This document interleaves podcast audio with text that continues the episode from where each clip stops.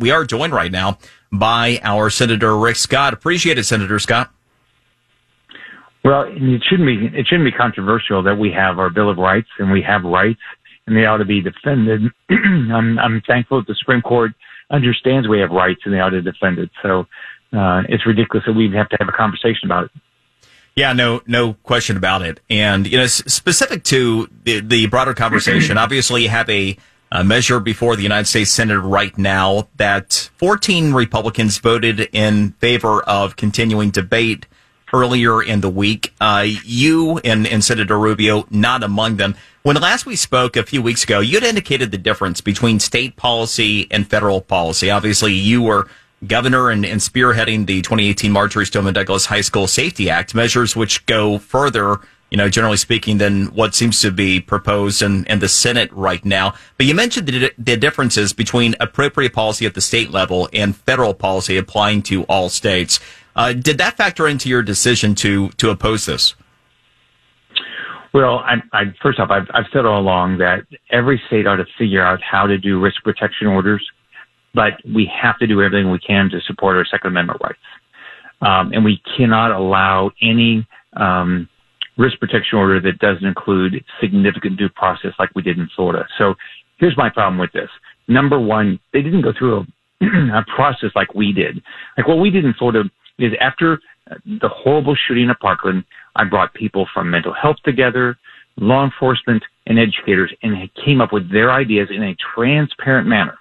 First off, we didn't even know what's in this bill until today. This is only Thursday. Tuesday, Tuesday night at like six o'clock, we get the bill. And within an hour, we have to vote on whether we want to proceed.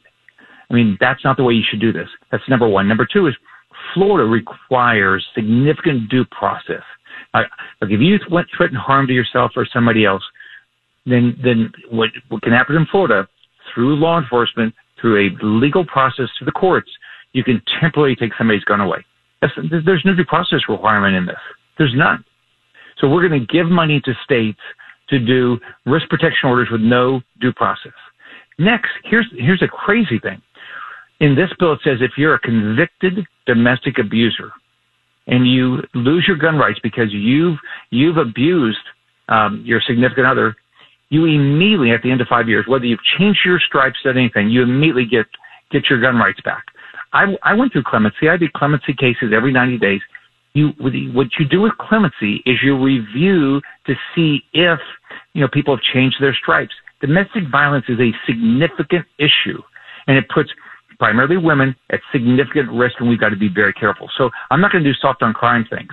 Um, so there's now, there's things I, I like in this. There's the Lucan and um, Alex School Safety Act, which codifies what President Trump did, which is a, um, uh, clearinghouse that tells you where the best practices are in schools. I like that. They didn't put in something else I've been pushing for the Secret Service to do more threat assessments uh, of schools. Uh, they didn't, you know, they they they they just. But the, I mean, this was rushed.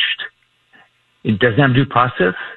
It has automatic automatic restorations with on the domestic abuser, which without them knowing if anybody's changed how they are. You can't do it. This is not the way you should pass legislation. No committees, no hearings, no amendments.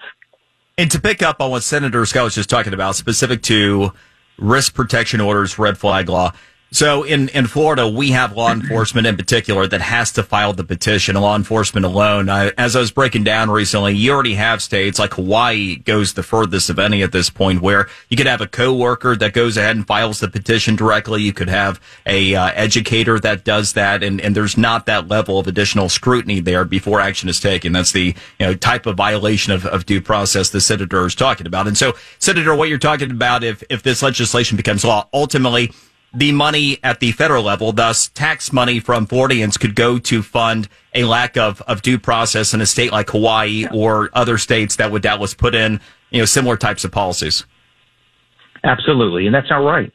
So I'm going to, and, and by the way, let's remember we're, we're, we're, we should be doing school safety. That's not what this focus is on this. This is the, I mean, this is, this is not focused on school safety. You look at, you look at what happened in Parkland. The bill we passed was focused on how do you make Florida schools safer? And that's what every state ought to look at. Every state, every parent, how do I make my school safer? So your expectation about this legislation looks like it has the support necessary to clear the Senate. Is that still the lay of the land? Yeah, I, right now, no one that I know of that voted to proceed has said they're not going to vote for the bill, and we're not. They're not going to allow us to make it better. They're not going to allow us to take any amendment votes, and you know their goal is to get it to pass it today. So we get it Tuesday night at about six o'clock. Have to vote to proceed within an hour without you know making sure we had the time to really carefully know what was in it. Not part of the conversation at all, um, and then uh, they're going to pass it within two days. Senator, while we have you, uh, President Biden's gas tax proposal, your thoughts about that? well, look, it's just a distraction. He wants to he wants to say he did something, but he's going to he's to reduce if if this happens, right? Then your gas your gas price will go down a few cents uh, per gallon for a very short period of time but he won't do anything to actually bring gas prices down. He won't open up the Keystone Pipeline. He won't allow more safe drilling in this country. He doesn't want allow people to have more permits to drill safely. He said this is an incredible transition. Okay, he is anti, um, you know, fossil fuel. And by the way, what he's doing is making this our country weaker, our families poorer, uh, ruining our economy. He's pushing us into a recession, but he doesn't care because he is just hell bent on getting rid of fossil fuels. When you talk uh, to your, your colleagues, is the sentiment similar? It seems like even many Democrats are not on board here. Yeah, it doesn't sound like. I mean, they know it's just a gimmick. Um, and by the way, you know, we have elections this November. These Democrats are, are they're worried. They they see that people are mad about gas prices. They're mad about baby formula shortage, and this is all caused by Biden and the Democrats.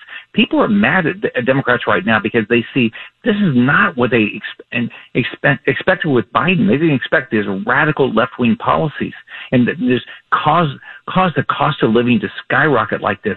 I mean, it hurts every family, but boy, if you're poor like my mom, um, I mean, that, what she was trying to raise us as kids, I mean, it's devastating when people can't put food on the table. I know I've heard so many stories of people going to food banks in Florida. They had never in their life gone to a food bank or have to take a second job uh, to just try to make ends meet. That's not. This is this is so unfair to families in my in, in my great state. I have a feeling there are a lot of people that regret thinking that they couldn't handle those Trump tweets this day and age. Senator oh, Rick Scott, thank you so much as always. It's really appreciated. Be Brian. All right. And um, gun control dividing lines, gas taxes, and 2024 talk. My top three takeaways up next here in the Brian Mudd Show. News Radio 610 WIOD. News Radio